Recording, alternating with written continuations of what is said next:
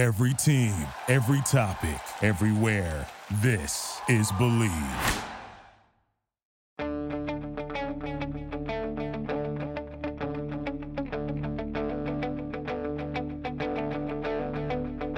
Ich warte seit Wochen auf diesen Tag und tanz vor Freude über den Asphalt.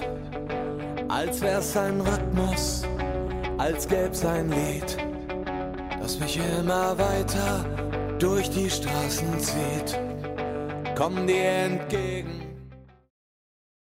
Hello and welcome to the Gegenpressing podcast. Uh, welcome to another episode of the German Football Show. And as you may have already noticed, Manu Veth is not here. He's still on his holidays. Uh, we did manage to peel him away from the sunshine and joy and success of, of Hawaii uh, to do a quick video on our YouTube channel after Saturday's game. So if you want to hear his opinions on what we're about to spend the next 40 minutes talking about, uh, you can definitely get it over there. Um, but for now, Manu's enjoying the last kind of few hours of paradise before he has to return to Vancouver and German football. Uh, but as ever, I'm delighted to be joined by Matt Ford and our super sub, uh, Seb Stafford-Bloor. Uh, two weeks in a row now. Um, this January signing is working out quite well for us, Seb. Uh, we're getting our money's worth. Sure are. Like it's what? It's it's eleven days into February and already two appearances. I know, mate. It's like one of those kind of January loan deals that turns into a permanent move eventually because, like, the striker you're replacing never quite recovers from his injury. You're the you're the the Borja Iglesias maybe of the uh, the Gegenpressing podcast. Manu never to return to Vancouver properly. he's, he's, the Yo, he's the Josip Stanisic to the Gegenpressing podcast. Oh, timely. very timely, very timely. Does that make Manu Sacha Boey? I don't know.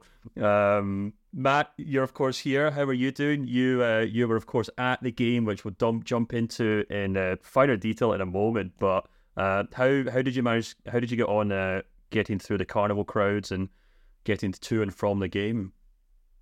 Yeah, it was okay. Um, I've got my hat ready for tomorrow for the for the big the big uh, Rosenmontag parade. So that's all. That's really uh, carnival's in full swing, and uh, nowhere nowhere more so than Leverkusen. I think Dusseldorf famous for carnival, Cologne famous for carnival, Mainz maybe even Koblenz. Just uh, Leverkusen less so, but uh, the biggest party in town this weekend. It really was a um, and yeah potentially historic day in, in Leverkusen. Yeah, I was saying to someone uh, just as the game was finishing up that uh, if Leverkusen actually had any decent bars, they'd be full of fans uh, celebrating like there was no tomorrow. But such a thing does not exist. Believe me, I've I've went looking for them once or twice over the years. Um, so I'm sure they probably took the short train into Cologne. Um, but yeah, we've got plenty to discuss, guys. Um, of course, with a huge breakdown of this game, uh, we'll talk about it right after this break. It's playoff time, and the usual suspects are heading to Vegas for the championship. And our partner BetOnline is your number one source for football odds, stats, trends, and lines. With everything from point spreads to hundreds of bets on everything from the coin toss to the colour of Gatorade. BetOnline is the number one source for your championship wagering. Head to BetOnline and join today to get all the action. BetOnline, the game starts here.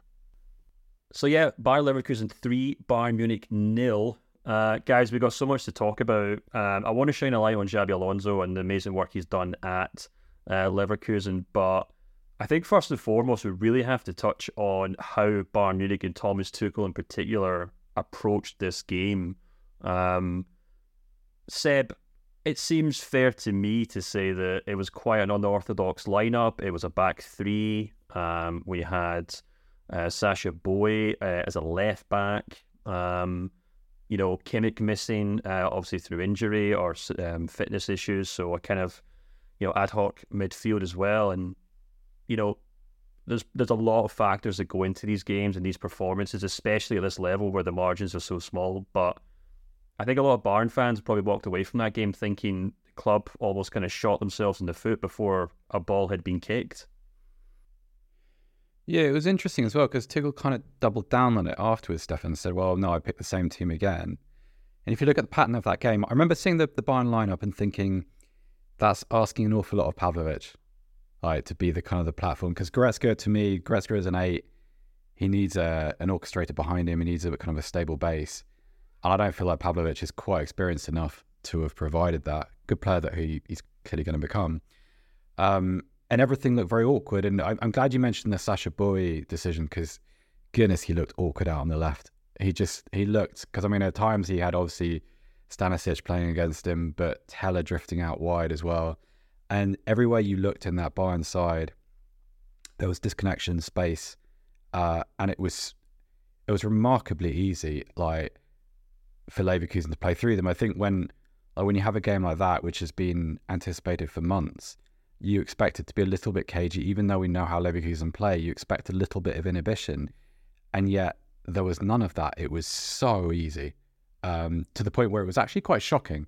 Um, and then doubly so when Tuchel kind of refuses to sort of acknowledge, okay, maybe like even though he clearly wasn't fit, Kimmich might have been the better option there. Guerrero, you could have played as a kind of a sick potentially just for a bit of experience. Uh, it just it was a, an absolute mess. Yeah. What do you think about the decision to play Dier at central defence? Because you know, I, I took one look at that lineup. I was actually doing some TV work go, uh, ahead of the game, and I was on camera before we went live, and the lineups literally came in like 30 seconds before we went on, and I had the producer in my ear saying, "What do you think of that lineup?" But I had it looked at on my phone, and I, I couldn't make heads or tails of it. To be perfectly honest with you, it's just obviously they do these things like in a numerical order, so you're trying to like add up the central defenders and fullbacks, and the only kind Do, of doing a bit of TV producer in my ear. Who's this? Who's this that we're talking to tonight?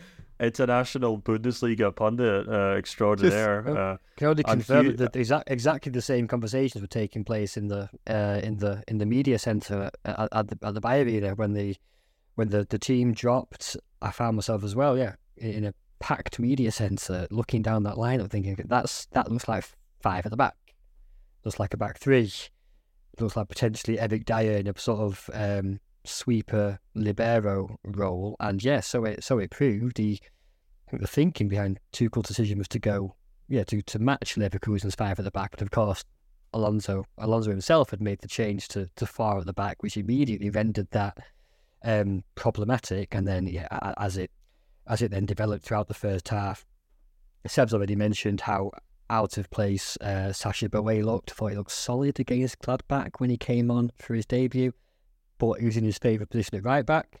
I was sat next to a colleague from the Munich uh, Abendzeitung, and he was says she said straight away bef- before the ball was kicked, away out you know, away from his favourite position, this is potentially problematic. And as it proved, um, you mentioned him being up against um, Stanisic and Tella at times, and they actually double teamed him at one point. I think down by the touchline, they, they they literally teamed up on him physically to to win the ball. So that was that was problematic all the way through.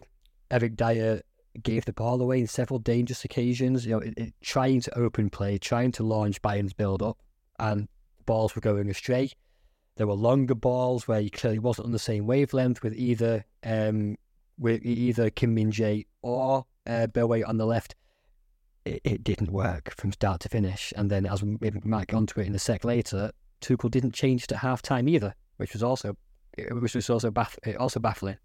Yeah, the weird thing I found as well that the, the the baffling context of all this is that he's got a perfectly good left back sitting on the bench in Guerrero. You know, it's not as if obviously Davies is missing, which is one of the best left backs in the world, um, left wing back, whatever you want to call him.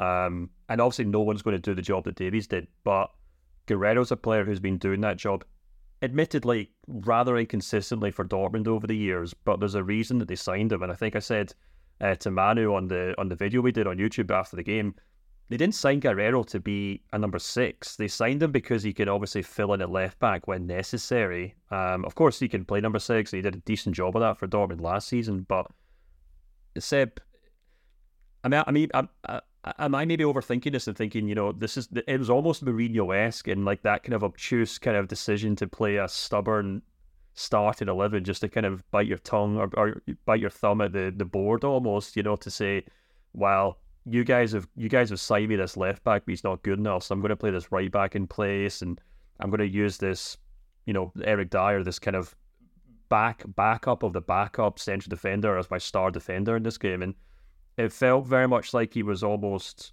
I, I still can't, for the life of me, try and figure out why he was trying to put these kind of round pegs in a square hole, or, or vice versa. That there's no, there doesn't, I still can't seem to see the logic behind it. Well, I, I didn't have such a problem with Dier because I think clearly, like his best days are probably behind him, um, and he's a very middling centre back at best. But if you can surround him with a bit of pace and you just use him to distribute, and the options ahead of him exist, he can be effective. The boy one, I have a bit more of a problem with because I think, like you touched on the right, Guerrero is signed as a as a fullback or a wingback, but within the context of a single game, like Guerrero's versatility allows you to be much more agile tactically. Like you can do different things with him because you can push him in field if you need to. You can push him out wide. Fantastic set piece option. I felt like if I, I felt like the, the, the decision to put Boey in that position in this game kind of irresponsible because you, you've bought a player. He hasn't been at a club of this size, like what Galatasaray is a very large club. I understand that, but in terms of like a significant a, a significant game within a major league, he hasn't played in that kind of on that kind of occasion before. And you put him in a situation where he's probably destined to fail against one of the most dynamic teams in European football. I feel like whatever your motive, that's not the right thing to do because you've you've invested 30 million euros in a player and all of a sudden you, you've kind of hung him out to dry with the fan base.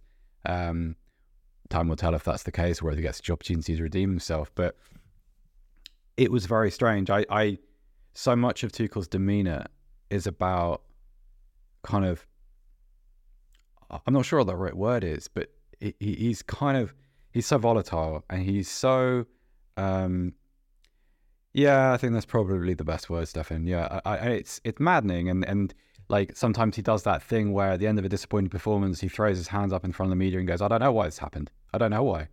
It did. I remember it, it, him doing that as a Super Cup and just thinking, "What weird tone to set for this season." Because you see that at Chelsea too, and it's it's strange. I can't. I still don't really understand the logic behind any of it. Um, it it still doesn't make sense. Twenty four hours later he's he's been a he's been a difficult personality to deal with wherever he's been in his career. I think it's not often been one of his great strengths. Um, I wouldn't take that away from him. Um, but it can certainly it certainly doesn't look right in terms of the optics, and I I accept that that's not his main concern. He would argue as well that he, he doesn't care. Um, but it's not particularly good look, uh, particularly when you do, by, you know, by the very nature of the role, have a quite media-facing presence, and you have to deal with the questions sometimes it comes off for him. I think back to the game that Seb, me and you were at in Dortmund earlier this year when Bayern had won away with a 4 0 win. And yeah, Tuchel was justified and vindicating all his decisions. And if anything, he played he played that wrong as well by going overly, you know, so overly offensive and aggressive in his his media dealings, repeating in about five or six interviews how "Don't ask me, ask the experts because you're clearly all idiots." Um, and yeah, so I'm like laughing in hindsight, but um, he was taking a similarly aggressive stance with the with the media yesterday in Leverkusen. I think breaking off breaking off one interview with Sportschau um, by effectively threatening a bet with the reporter regarding uh, the the build up to the opening goal. Now, maybe he's got a point because he was you know, the, the reporter was arguing, you know, Bayern have conceded this sort of goal before, and Leverkusen scored this sort of goal before, where the ball is played quickly across the box, and the the wing back on the far side gets up quickly to provide the extra option and Tuchel was arguing what you're suggesting you you in that you predicted um, the the number six drifting out to the left, firing a ball through the through Dario legs to the uh, to the right back on the on the far side. I, will bet you've never seen that before. So it def- descended into this really, really um, uh, overly detailed, uh, quite unpleasant argument in front of the press in the middle of an interview where you, where you think, who, who are you? Who are you really helping here with that with that sort of approach? Matt, did you find it weird that he picked that hill to die on? Because it's like the first goal is that happens because you've put a player in an unfamiliar role. Yeah. Like, and Boey doesn't react quickly enough, and you know he's in an awkward position, so that's what you'd expect.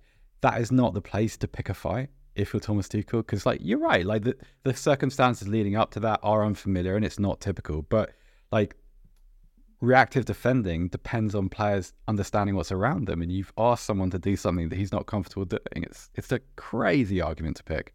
Absolutely. First of all, there was that. First of all, I mean, just to maybe absolve Sacha Boey from blame as well a little bit. He was to blame for that, but he wasn't the only Bayern yeah. defender who, who who fell asleep um, for, from from that throw in. That ball shouldn't be getting that far in the first place. But yeah, he is also at fault for completely losing track of of Stanisic. but it also wasn't the only hill that Tuchel picked to, to, to die on. It seemed to be an almost planned defence from some of the Bayern staff and hierarchy post match that they've actually been really in the game for 15 minutes. And a different 15 minutes to what I watched. I, Me too. I, I, I, even, I, actually, I, that expression that you've just made, Seb, with, with your eyes, I, I, I, I made that, I made that expression Yeah. directly with eye contact to Jan Christian Dreesen, who was spe- the CEO, who was speaking to the press afterwards in the mixer, and he made it. That, he said, "Oh, 15 minutes, we're actually really, we're really in the game." I looked at him and caught his eye and went, "Eh, uh, what what game were you watching?" but you know, that's why he's the finance man and not uh, not on the touchline. But you know, Tuchel also repeated that line that, "Oh, we we're in the game 15 minutes." If Bayern were, Bayern were in the game for eight minutes, according to my notes, and that only because Leverkusen was slowly finding their way into playing with a back four. That's the only reason. Um, so for Tuchel to pick to pick these hills to die on, it, it was it was strange and not particularly helpful for his own cause. Because we'll get onto it later. He's as much as he got it wrong on Saturday, he's not Bayern's big issue at the moment. But that's a bigger topic. Yeah, the interesting thing as well is um, I previewed this show, uh, the show previewed this game um, with the excellent Marie Schulte Bochum um, last week, and we discussed Tuchel's kind of personality issues. And one of the points I made was that the fascinating thing with Tuchel is that he has such an obvious admiration for Pep Guardiola, tactically, uh, the way he tries to maybe hold himself as this kind of um, you know head coach that uh, clubs bring in to build projects around. But the one thing that they can't contrast so starkly with, in my opinion, I mean, Seb, jump in if you disagree because you obviously cover the Premier League a lot more than I do. But Pep, um, in public, bends over backwards to almost avoid confrontation to an extent. You know, if if if if if, if this game had happened, um, you know, uh, for a Pep Guardiola team, he'd come out and say, "Well, you know what, Bayer Leverkusen, they're the best. They're the, they're the best team in the world. They're the absolute best." And when uh, the question was asked of Sacha Boey, he said, "Look, he's what he's, he's the best defender there was, the best left. Like he's fantastic. He played really well. He played really, really well." And you know, there's probably some examples where he does contradict that kind of general rule of thumb, but it's almost like a cliche now in, in English football that Pep more or less flat up lies on camera to protect his players in public. Now, what happens in the changing room completely different, and maybe that's where him and Tuchel are very similar. But where, um, and of course, you could probably argue that Pep's probably had far more comfortable jobs than Tuchel, so uh, you know there's different circumstances there. But I tend I tend to find that when it comes to almost like the PR of being a top class head coach, Guardiola seems to have that more or less tied down. He knows how to avoid these questions. He knows how to avoid falling into the traps that these kind of post match interviews put on him. And it's not easy because we've seen, for example, Jurgen Klopp falls into them all the time. But Tuchel, whether out of um, choice or simply because of his personality style, he just can't seem to help himself. And it seems to mean, and it means that he does, he gets into these kind of public spats with, you know, as Matt said in the show, you know, whether it's Hamann or uh, Lothar Matthäus. But even this season alone, he's basically got into these kind of weird public spats with his own players where week to week he's having this constant debate about whether Joshua Kimmich's a number six. I, I just feel like we would never get that with Pep Guardiola. Seb. I mean, maybe I'm maybe I'm oversimplifying it, but it's weird that he has such admiration for Pep, but there's that glaring oversight from Tuchel. I feel he's a more emotional human being than Guardiola.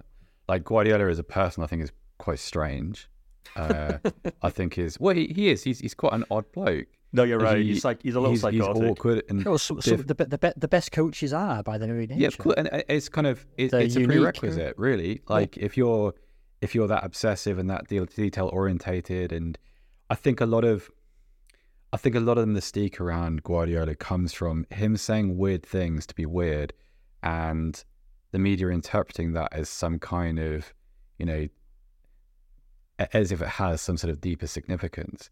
Like there's that you mentioned it, Stefan, the trait he has of like you know, before he's about to face a team who are really about to get a hammering, he praises them as the very best team that's ever played the game. Like I remember him doing that to Sarri's Napoli, and uh, I remember him praising Dante all those years ago and saying he wanted like a thousand Dantes in his team and he'd never lose a game again. Tuchel, to me, I think one of the problems for him is unlike Guardiola, who's associated with um, an epoch-changing football team and a style of the game.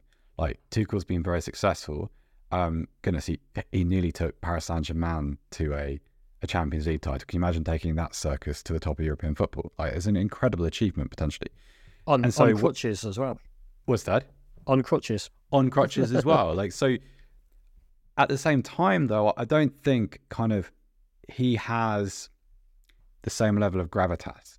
So when he talks and when he's a bit weird, I think people focus in on the kind of the oddity of it rather than necessarily what they do with Guardiola, which is to kind of lean into the kind of well, he's just he's sort of like a this slightly opaque genius who's impossible to in, to comprehend.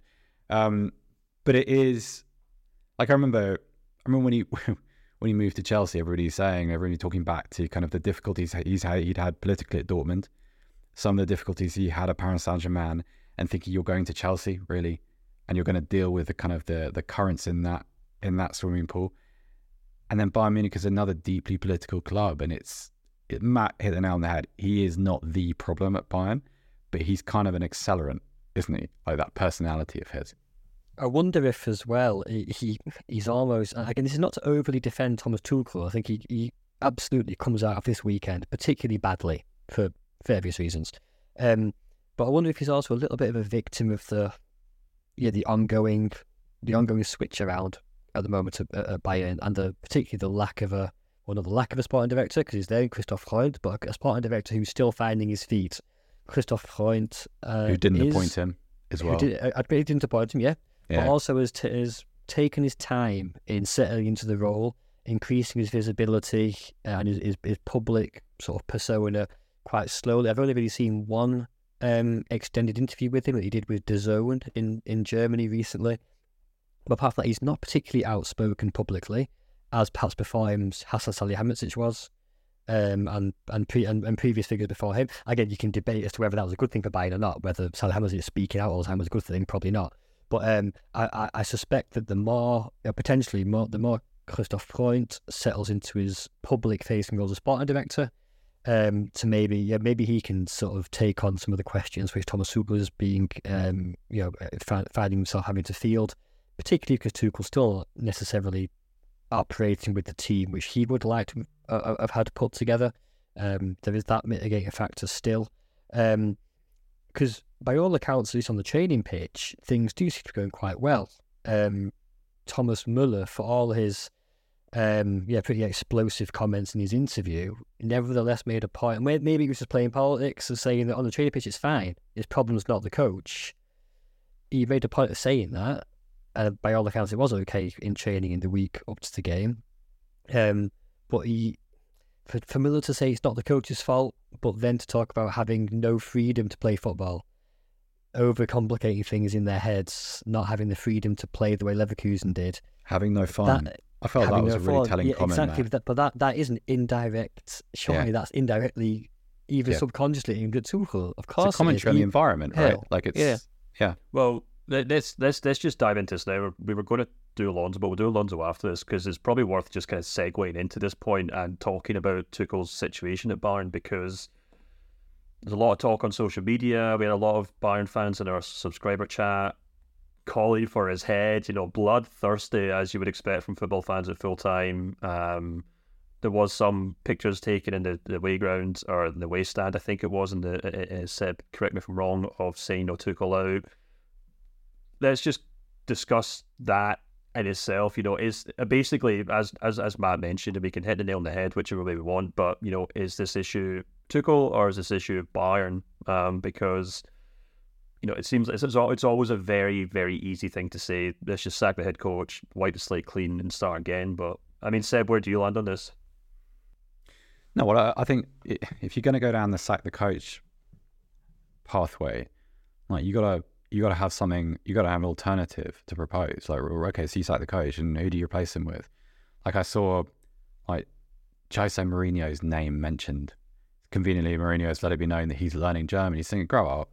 Like Jose, Jose Mourinho is is a is a coach for teams who want a bit of an ego stroke. Like you want the big personality. Like the idea of him in that environment is ludicrous, absolutely ridiculous. Uh, I mean, I'd want to see it because I think weird stuff would happen that we could talk about, but as a practical solution, no, not at all. So, like, what is the option? And also, like, I'm. Can I just say by the way, I'm firmly on the Mourinho to the Bundesliga bandwagon. Uh, but I agree that maybe Munich's not the best place for him. Well, I mean, it, it, it's also if we're gonna if you're gonna sack someone, you're sacking on the basis that they've built a team and it doesn't work and it's not effective. I don't believe that this side is a reflection of the way that Thomas Tuchel wants to play, uh, based on the teams he's created elsewhere. I also have no sense of Bayern Munich's dimensions as a football club or what their their five year strategy is or what like if you the January transfer window is a really good example, right? Because you you have shortages in your team, and it feels like previous Bayern Munichs would have previous Bayern Munich hierarchies would have a strategy for who is to fill which position over a long period of time. And what you have instead is Eric Dier because he's in, eh, he's available. Eric Dier wasn't good enough to play for Tottenham. I mean, it breaks my heart to say that because I'm a Tottenham fan, but it's true.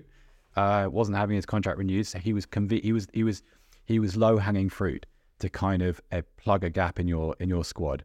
Uh, Sacha Boey, okay, uh, talented guy, but um, uh, Turkey to to the Bundesliga is a little bit of a jump, um, especially if you're going to shove him straight into the middle of a title decider. Um, Mazraoui, not really sold on it. And actually, if you go back a few years and you look at how some of the signings have, have been treated and the lack of a tune that, that, that Bayern have been able to get out of them, Gravenberch is the one I feel like yeah. that has really underdelivered on where he was.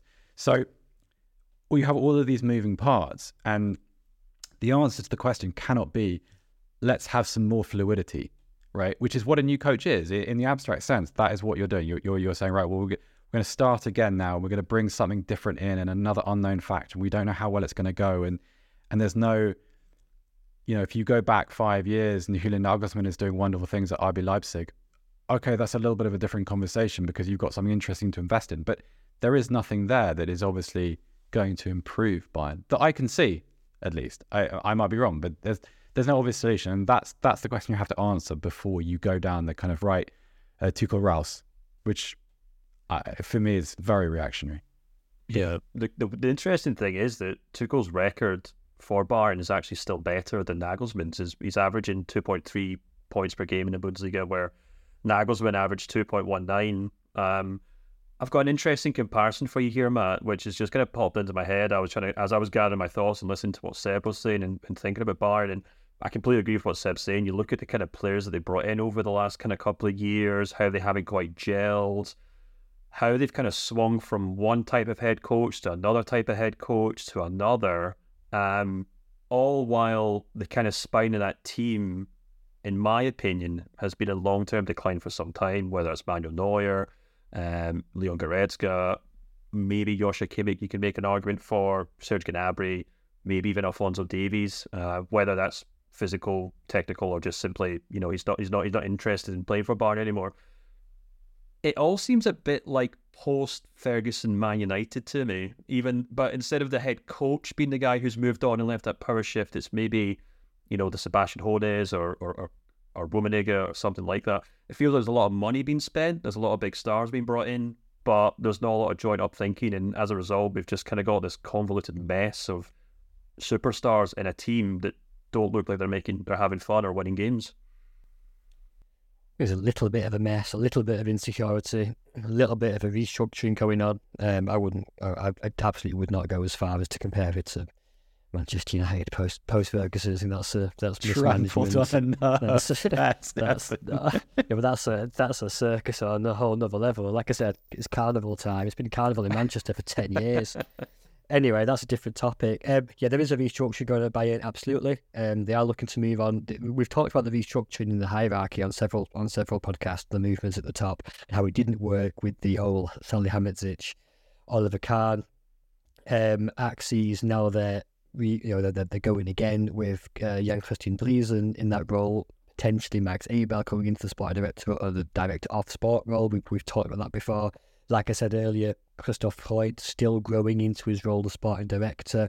All those, um, you know, the, all those roles, plus also the role of uh, Michael Neppe, the chief scout. Is he going to take? Is he going to go? All of those issues need to come into place first, I think, before you start demanding uh, Tuchel's house. And again, I repeat, that's not to say that he's without blame. He absolutely was to blame on, on Saturday, for example. Um, if in the meantime, while that restructuring is all going on, and I, I trust Bayern to get it right, they absolutely have farm for it. Uh, Bayern's history is littered with, well, I say littered, two major examples of high profile failure in 1999 and 2012, followed very shortly later by, you know, era defining historical success. Um, so I wouldn't write Bayern Munich off completely. Um, yeah, they, they, they are in they are in that process of restructuring. And if that if that means that for the first time in twelve years, Bayern don't win the league or indeed don't win a single trophy, it's absolutely not the end of the world. Um, it should have happened last year, if we're being honest. And you know, uh, that was down to Borussia Dortmund that, that it didn't. It's not the end of the world. It doesn't mean that Thomas Tuchel is a is a complete failure. It doesn't mean that Bayern's restructuring is com- is completely behind the pace and destined to fail. It, the, the draw is very much still out. Um, yeah, I, I, would be tempted just to leave the toys in the pram for the time being. I, I, as tempting as it is, and I, understand the reaction, particularly after Saturday, because they were diabolical uh, on and off the pitch. Uh, and the, the reactions of the of the various Bayern officials surrounding the uh, surrounding the game, the performance from the players themselves on the pitch, even the away support seemed resigned to the fact that you know, they're they're all singing, uh, "You won't you won't win the league," you know, only Bayern will win the league, but they, they didn't believe it. Um, but if that doesn't happen for one year, it's not the end of the world. Before Shopify, were you wondering where my sales at? Now you're selling with Shopify, the global commerce platform supercharging your selling. You have no problem selling online, in person, on social media, and beyond. Gary, easy on the cha-ching. oh, sorry, but my Shopify sales are through the roof. Start selling with Shopify today and discover how millions of businesses around the world use Shopify to ignite their selling. Sign up for a $1 per month trial period at shopify.com slash listen. Shopify.com slash listen. It's playoff time, and the usual suspects are heading to Vegas for the championship. And our partner BetOnline is your number one source for football odds, stats, trends, and lines with everything from point spreads to hundreds of bets on everything from the coin toss to the colour of Gatorade. BetOnline is the number one source for your championship wagering. Head to BetOnline, enjoy today to get all the action. BetOnline, the game starts here. I might push back on that slightly just because you're absolutely right, of course. We shouldn't be throwing the toys at the pram, and hyperbole is, you know, reserved for um, people like us, I suppose, who talk on podcasts and try and get people to listen to them. But you know, if you do kind of step back and look at this team, um, you know, they won the league by tripping over the finish line, but it's the lowest points total they've ever picked up since 2011. I checked before we went on air. Um, having got past the quarterfinals of the Champions League since 2020, uh, they look nothing. They don't look anywhere near doing that this season. In fact, a lot of people are predicting they could struggle against Lazio. And, you know, yes, they brought in Christoph Freund. They're going to try this new system of bringing in young players.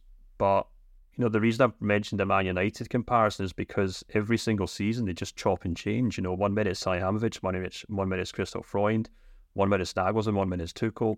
If it's not going to be Tuchel, who who who comes in next season? Um, but I, but I don't think it has been a um, a regular chopping and changing. There's only actually been two big changes. One of them has been to bring in the Salihamidzic Oliver Kahn axis, and that then failed, and they still won the league, but but has been adjudged to have been a failure, and I, I accept that it wasn't working out. Um, and the second change has been to move on from that, what we have now. So I don't think the argument that they chop and change all the time actually holds actually holds water. Yeah. Well, I guess the other thing as well is that unlike Man United, Bayern can actually afford to just kind of drift for a while, sir, because you know, for all we love the German football, it's obviously not as competitive as the Premier League, where there's two or three kind of super clubs waiting to kind of step into their hole. Whereas, you know, the club we'll talk about in a moment who are stepping in this season, but the likes of Dortmund and Leipzig haven't been able to take advantage of Dortmund uh, of Bayern's kind of malaise over the years.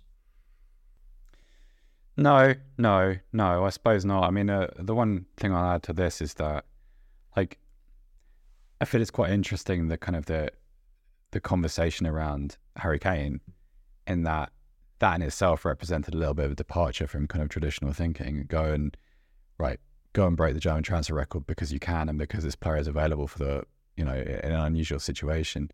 Um, it's a very um, I find it. I think quite disheartening to to watch the response to to Bayern's situation from back in England because without Kane's form, without the contributions to Lucas Sané, who I, I, think has been really really good this season for for much of it, like Bayern are nowhere near Leverkusen. Like yesterday's game is not even really a title decider; it's a kind of Bayern are ten points back rather than Mm. uh, two. Um, and I'm trying to think of it in terms of what it means for the Bundesliga. I mean, like in terms of how valuable is it for someone like Harry Kane to succeed in Germany, um, to succeed in the Champions League? If he doesn't do that in this Bayern Munich team, whether it's representative of what they are generally or not, is that quite damaging to German football? I, I don't know. I, am I'm posing a question because it's been on my mind since the end of like, yesterday's game, and because there are so many people who seem to tune into yesterday's game without having watched anything that preceded it or any of the games that preceded it and have just kind of dropped in to have a little bit of a laugh at, at Kane's misfortune and Eric Dier. It's um it's just an interesting situation. I didn't answer your question anyway at all, Stefan, but it, I, I, thought I'd just get that in there. So right, you chose to just talk about two Tottenham players. It was players, the only which... place that was going to fit, and I had to have my say. I, I, it, but it's frustrating. It's really frustrating. like I've seen Kane come over. I've seen him adapt to Bavarian life really well, embrace living in Germany in a way that English people g- generally don't. Um, playing really well. Him also being one of the only reasons that Bayern are actually competitive in my mind, because I think if you take Kane away and you take Sané away, they have been absolutely awful in so many other different areas of the pitch. Um, and so now you get people kind of turning up in February, five months into the season, and, and judging it on a on a single ninety minute period. It just it does my head in, It drives me crazy. And yeah, I'm going to provide the segue here for Stefan. The, re- the, the reason is quite simple that he didn't have a touch on uh, Yeah. on on Saturday. It's Completely because, because because Xabi Alonso made Yeah. absolutely the right call. One of one of several bang on calls. Yeah, There I you was- go, Steph- Stefan. There you go. yeah, I was going to say we should. There, there will be probably everyone who isn't a Bayern fan probably screaming into their phones, being like, "When are these guys going to talk about Leverkusen?" And the opportunity is now. The time is Um, now. The time is now. And if you allow me some more hyperbole, if you let me just sprinkle some more on this episode, uh, Matt, when I was watching the kind of post-match scenes of the players, the Leverkusen players going over to the ultras in Leverkusen, and you know Herdecki in the stands with the microphone, and Xabi Alonso going over. It honestly felt to me a bit like obviously it was a great moment. It's great advertising for the Bundesliga. You know, people will be looking at it thinking, finally, here's a team who might challenge Bayern. But even if you just kind of narrow it into those football fans in that stadium, what a moment! What a historical moment! You know, they they might not go on and win the title. They might do a typical Leverkusen thing, but at least everyone there that day will be able to say, "I remember 15 years ago when Xabi Alonso was a head, coach here. The whole world was watching." and we absolutely thumped Bayern Munich. We made that. We made Bayern, the record meister, look like the most the most average team in Germany. That to me felt like something worth celebrating, not just for Leverkusen, but for the Bundesliga itself. Whatever happens by the end of the season, something changed last night in Leverkusen. I've I've been living in this part of Germany for almost eight years. Um, I go to watch Bayer Leverkusen very, very regularly. Admittedly, and with respect to Leverkusen, often for the opponents than for Bayer Leverkusen themselves, and uh, I freely admit that. Uh, which doesn't, you know, doesn't excuse the fact that Leverkusen themselves also have often played very, you know, absolutely spectacular attacking football. You know, they just don't defend. So it's always been a good laugh watching Bayer Leverkusen. It's been it's been entertaining. However, I've also been there in empty stadiums, half empty Europa League group stage games. Leverkusen is, yeah, it's sandwiched in between Cologne, in between Dusseldorf, in between Schalke, Mönchengladbach, Dortmund. Doesn't play a big role. It really doesn't. Um, something I, I, something changed last night. I've never heard I've never heard an atmosphere like that of uh, uh, Bayer Leverkusen. I've never heard noise like it. I wanted to ask Xabi Alonso in the press conference if that if he sensed a change, if something had changed, and I couldn't ask the question because the press room was too full and I didn't have a microphone because there were one because there were one hundred and sixty accredited journalists at that game. I've never seen that. I've You going should to give some context, Matt, for people who don't know the trade. Like how many you think there usually are at those kind of games. I'd- I mean, I'd suggest maximum thirty. Yeah, last time I was there, if there were more than 30, I'd be amazed. Yeah, I mean, I, walk, I, I walked into the, the, the media, and again, I know little violins out. I walked to the media centre at one and a half hours before kickoff. I couldn't get I couldn't get a seat to sit down. So uh, it was absolutely rammed. Um, I've never seen anything like. And then the there was a different, the whole different even before kickoff. There was a different atmosphere around the place. I was reading in the uh, the fanzine that the that the ultras brought out, and they had in their introduction. You know, this is a time for a changing of the guard. It's quite. It's Office twenty one. We're the best team in this league. This is time to show it. German football needs it. We need it. Our city needs it. And if anyone's going to do it, why not us? And the the stadium responded. The I, I glanced, you know, in the other direction after the goal of the the the Nordkurve, the terrace behind behind the goal, and there were bodies dressed in carnival suits, so different Marvel characters and Disney characters and animals and stuff flying everywhere. Uh, I've I've never heard I never heard noise like it. Something something changed last night. There's there's some belief that this is this is possible. Yeah, I saw a few Rudi Völlers in the crowd last night, not just the one sitting next to Julian Nagelsmann, um, due to Carnival. Seb, I, I, I honestly don't think we could praise enough the tactical kind of victory that we saw here from Alonso. Of course, we talked about how you know Tuchel kind of made a lot of errors in this in his setup, and you know Bayern maybe shot themselves in the foot. But equally, when we saw that starting eleven for Leverkusen, and the fact that you know there's no there's no striker in the team, Adli's playing up front, Tella's in for Frimpong, um, you know Andrich's in there instead of obviously Palacios is out injured and things like that. I honestly thought, oh, you know, this, this, we've we've seen this so many times before. You know, a last minute injury to the kind of title hope uh, contenders, and it all comes crumbling down. It's almost always Dortmund. It's almost always revolves around the half fit Jude Bellingham or Erling Haaland being rushed back from some sort of surgery. Never quite works out. But in this case, it was actually Xabi Alonso, you know, playing some sort of tactical masterclass and clearly looked at how Bayern have played this season and thought, well, I could stick Patrick Schick in there. I could try and park my team on the Bayern box like I've done with every other team, uh, uh, as I've done against every other opponent this season. But instead, I'm going to play the quick players. I'm going to use Florian Wirtz to play off them. Um, and they had so much success from it, didn't they? Yeah, there were there were a couple of moments when, particularly in the first half, when Adli went through on goal and he, he didn't take his chance, but you thought like his pace in itself just seemed to rattle and disturb Bayern um, straight away. Like I really like the way that yes, like Tella played predominantly from the right, but like I, I really liked his influence through the middle.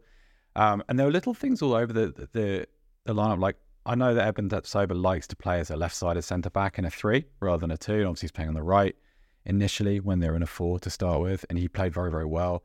Um, I, Granit Xhaka we've talked about an awful lot. Just his orchestrating work and how valuable is he is to the side. I thought Andrich was superb. Um, like given the kind of what his limitations are perceived to be as a player, um, I thought he was extremely effective in the middle of the pitch. Um, and Wirtz, I wrote on Twitter before the game, X, sorry, before the game. In fact, I'm not doing that. I wrote on Twitter, not X, that like my main hope was to see Florian Wirtz show what a good player he is when so many new people who probably wouldn't watch German football week to week were watching. Um, and I feel like Alonso's great success was to put enough width into his side to allow Wirtz to dominate the middle of the pitch and play and orchestrate and play make in the way that you know he can do. And he looked the highest the highest um, compliment I can pay him is that he looked like one of those interior players that Guardiola used at Barcelona. It looked like an Iniesta type uh, on Saturday night. I thought he was absolutely sensational and such a great story because I when you suffer an injury as serious as he did at that age, and you're a player who, because of the way he carries the ball, he invites contact so often, um, that he's come back as a better player and has continued to evolve into what I think is, oh, he's going to be worth um, goodness knows what um, by the time he eventually leaves Leverkusen. But just a wonderful performance and creating the platform for him to operate within, and really just to dice up Bayern was was Alonso's sort of um, great success. Uh, and yeah, there's so many different things that go into that. But then it's interesting to bring up the Dortmund thing because like you always feel those Dortmund games, like you said, they relied on um, all the kind of the, the variables falling on Dortmund's side. So Bellingham being fit, for instance, or like uh, not having to drop Emre Can in, into a centre half position, all these little things.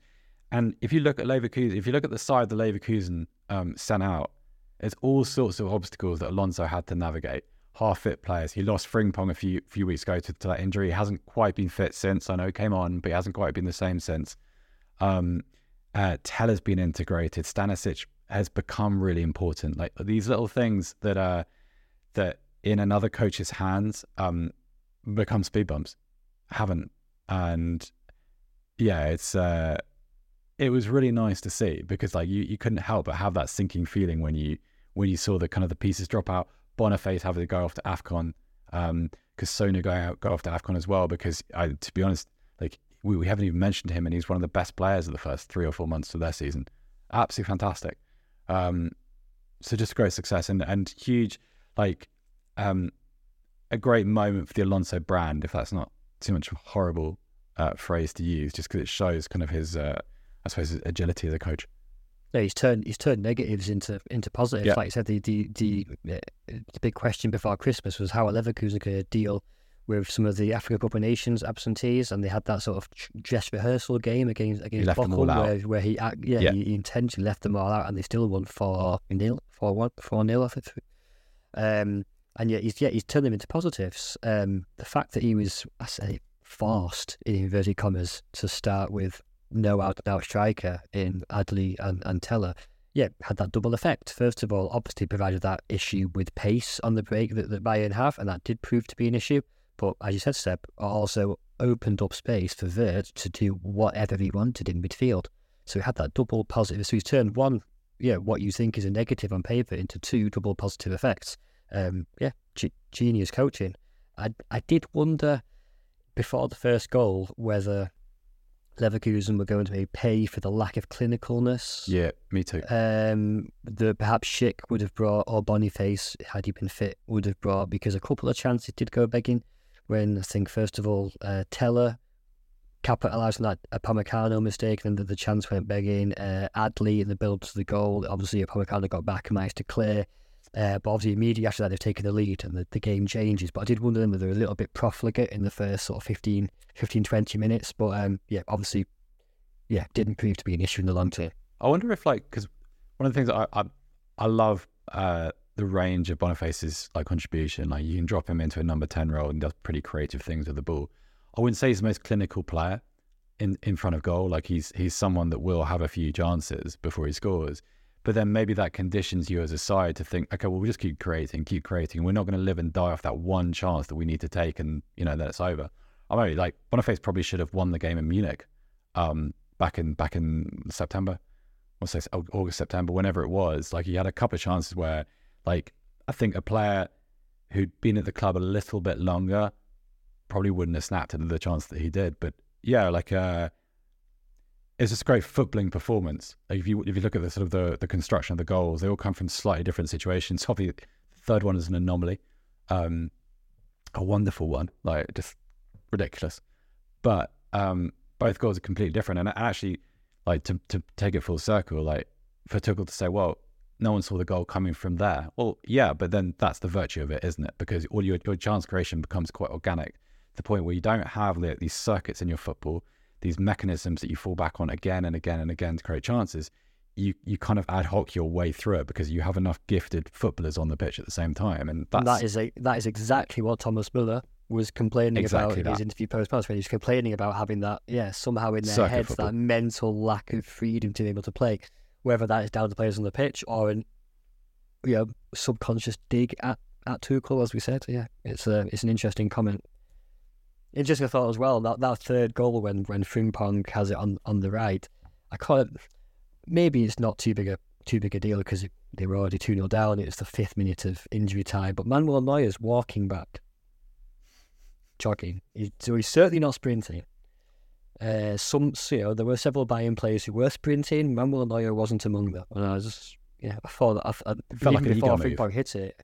Yeah, I felt, yeah, I felt, like the guy going off the corner, um, yeah. like I, I was having a conversation with someone earlier today where I said, well, if you're a Bayern Munich goalkeeper, like, and or if you're a Bayern Munich player and you know the club's history, you understand that weird stuff happens like in short periods of time at the end of games, and you know ultimately when full time goes, you've won because you're a Bayern Munich player.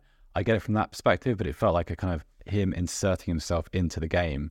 I found it a bit late, yeah. When I saw him go up, It's I thought, weird. Uh, if this was maybe three or four minutes earlier, yeah. Now it seems a bit pointless. And then also, as we said, he goes up for the header with Jonathan Tah and loses it outright. Absolutely no chance. Jonathan Tah does absolutely, absolutely does it. I mean, clears the ball with so e- such ease.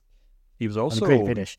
Yeah. He was also True, true incredibly composed the entire game. He has a few passes he hit straight out of the pitch when he was trying to Been fight like that a since goalie he came yeah, back. I feel, Mm. Stefan. Like, Yeah, since yeah, he yeah, returned. absolutely. I think you could even. And yeah, I wonder just to be defend Neuer a little bit. Yeah, you're right. He has been a bit dodgy, dodgy since he came back from injury. But then again, and maybe it's not the best comparison. I've just been watching United on Sunday evening now, and Onana's doing you know, making the same issues. I wonder if it's a bit of a, a general footballing thing of goalkeepers being forced to play out from the back all the time, and it's all like little set piece situations where the goalkeeper's waiting, and you've got two or three forwards waiting to press, and they're having to find that set piece way out. Yeah, maybe just a little bit of defence for Neuer there. But yeah, some of his passes were absolutely wayward. Just to bring it back to Leverkusen before we wrap up, um, I, the only things I wanted to add as well was that to add to what you said, Seb, about the brilliance of Florian Wirtz, um, in that first game, actually, the thing that I really took away from that was that, of course, Bayern kind of sucker punched them at the start with that Harry Kane goal, which, you know, you've never scored an easier goal than that. But as the game went on, I felt like Leverkusen were controlling the game more and more and more. As you said, Boniface could have won it. But the thing that really stood out to me was that Florian Wirtz just had the absolute freedom of that Bayern half for large chunks of that game, and that was obviously when we're in the midst of Joshua Kimmich is now number six, he did a new defensive midfielder, and that was clear for all to see. And going into this game, you know, I was I was saying that this game will be won or lost on whether Bayern have learned that lesson and whether they have some way of stopping Florian Wirtz. And admittedly, when I saw Eric Dier in the lineup, I thought, okay, he's going to play Dier as that kind of holding midfielder, and you know he's not the best player in the world, but that is his trade. His trade is to be the player at the base of midfield and kind of get in the way of those passes and things. Obviously, didn't work out at all, and again, Wirtz just. And now this isn't just because Bayern were poor; it's obviously because he's such a brilliant player and he's such an outstanding exploiter of space, if you will. But he just had so much space in this game, time and time and time again. And you know, there's a lot of people. The, the, the- natural comparison to to Jamal Musiala, it was right there in front of us all, and two different players and two different circumstances, obviously. But where where Musiala had been completely crowded out by a really impressive Leverkusen defense, Bayern almost just to the point of neglect, just completely almost ignored the fact that Florian Wirtz was just drifting in and out of that final third with no one keeping an eye on him at all. Yeah, I felt a little bit sorry for Musiala because I feel like they're not quite the same player in my mind. Like they, they, do different things to an extent, but like they're an example. Their form at the moment and the season generally is an example of what happens when, you know, depending on what's happening around you. So, like Leverkusen brought a really well-oiled group of players into that side. A lot of players who are playing right at the top of their form. Um, we've mentioned some of the absence uh, absentees, but um, Grimaldo, Xhaka, uh, even Nathan Tella after a few games. Um, these are players playing the best football of their career. Um, Wirtz has every reason to to kind of be included there as well. Um, Jonathan Tah is his kind of renaissance has been an amazing thing actually uh, under Alonso. That's been one of the the, the, the great stories at Leverkusen. Um, Musiala, like, what is from a Bayern Munich perspective? What is the uh, what is the dynamic that you trust within that team? What is the thing that you expect to see to work really, really well? Like, there isn't really a thing there. Like, there are there's sort of fragments of footballing chemistry between uh, Sané and Kane, and um, when he was in the side, Davies and Kane. Um, but the entire year has been built around let's try this guy here, and we're not we're going to have an argument about what this player does and what his role can be and what his limitations are. And when you chuck a Musiala into that and expect him to be a difference maker, maybe you get away with it against Darmstadt or, or maybe a, a kind of um, I, I was going to say Dortmund, but sorry, Stefan, I saw your face. I couldn't do it to you. um, you get my point, though. Like the Yeah, two, the, the two players. Yeah, but they're, they're two players who exist in entirely different situations at the moment, and Yeah. you're kind of like Wirtz profits, Musiala suffers. Uh, Yeah. And like, if ever a game proved it, it's kind of Saturday, unfortunately, for Musiala, who I, I felt like again taking the aim at the people who dropped into the Bundesliga for the first time all year and had a go at Musiala and kind of um, dismissed him as a myth. No, he's a fantastic footballer, every bit as good as Florian Wirtz in my mind, and will have every bit as bright a future. But it's in a team at the moment which just doesn't suit him. Yeah, which I guess brings us back to Thomas Tuchel, which we've already covered. So, uh, Matt, any final parting uh, wor- pearls of wisdom uh, before we wrap things up? Uh, no, just the the look the look going forward. I, I think is where where Leverkusen go now. You know, thirteen games to go, five points clear. Um, still clearly an awful long way to go. Thirty nine points to play for. If my very dodgy maths is correct. Um, and yeah, history perhaps speaks against them because of you know the the history of two thousand and two and you know Lu- uh, uh, acquiring that moniker of Neverkusen and, and, and never having won the Bundesliga before anyway, being in a completely new position. That all speaks against it. You know, can they now deal with that pressure? It's going to be week in, week out now. It's going to be almost like a countdown, almost. Like, at, at what point can they make it certain? At what point can they win it? Um, they've also got you know two other fronts to keep fighting on. Still in the you know, in the German Cup in the semi final against uh, Dusseldorf, in the Europa League which I, where I suspect that Alonso will want to make good that semi-final defeat to, to Roma last year as well. So it might depend on where you know where key Europa League fixtures fall in comparison to, to key Bundesliga fixtures around that. Um, on the other hand, I, you know, current form, I can't think of a single Bundesliga team who's gonna who's going to trouble them.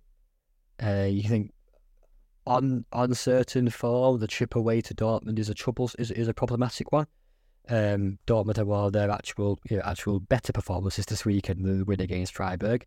I can, you, you can potentially see a situation there where that's a that's a, a stumbling block.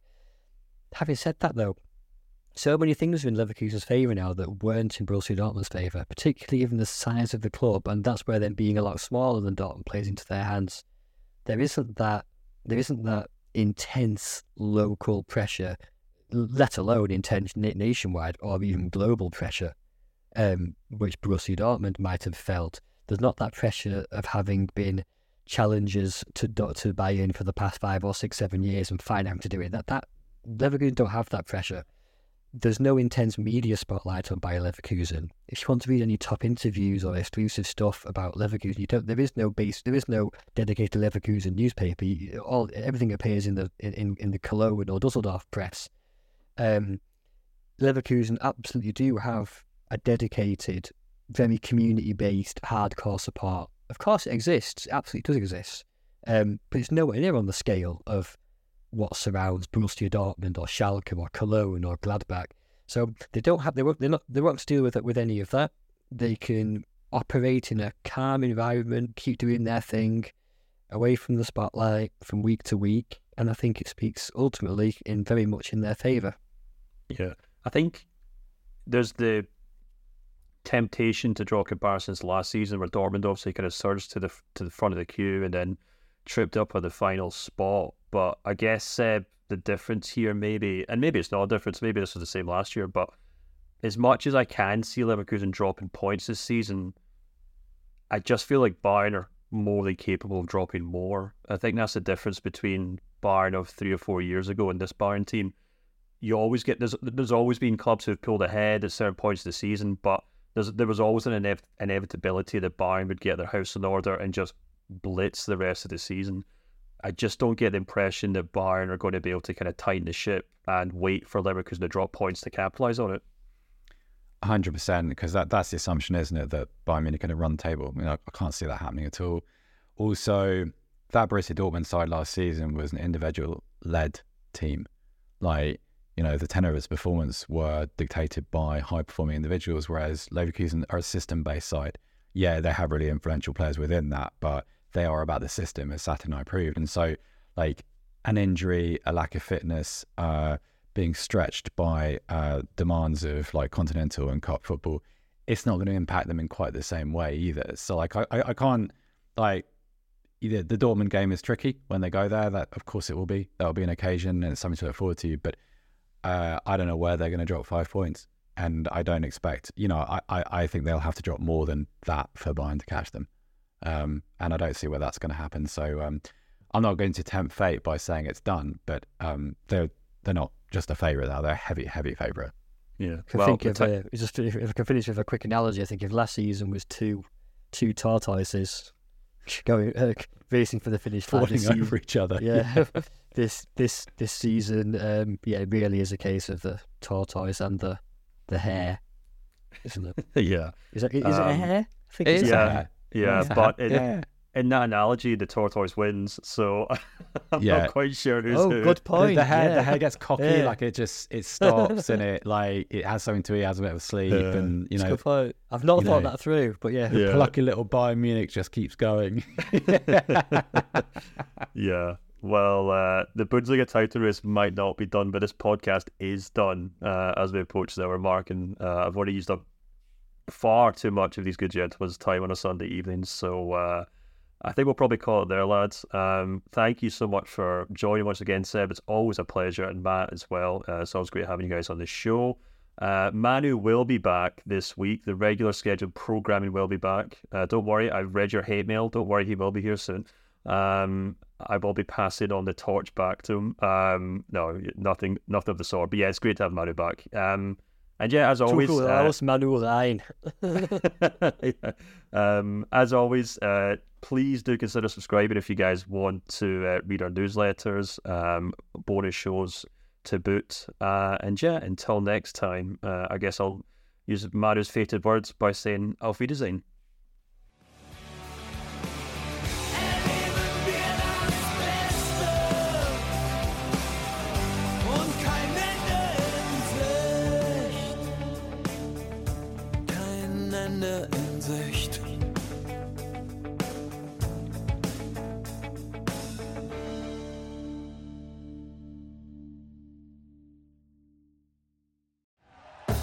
Thank you for listening to Bleav. You can show support to your host by subscribing to the show and giving us a five star rating on your preferred platform. Check us out at Bleav.com and search for B L E A V on YouTube.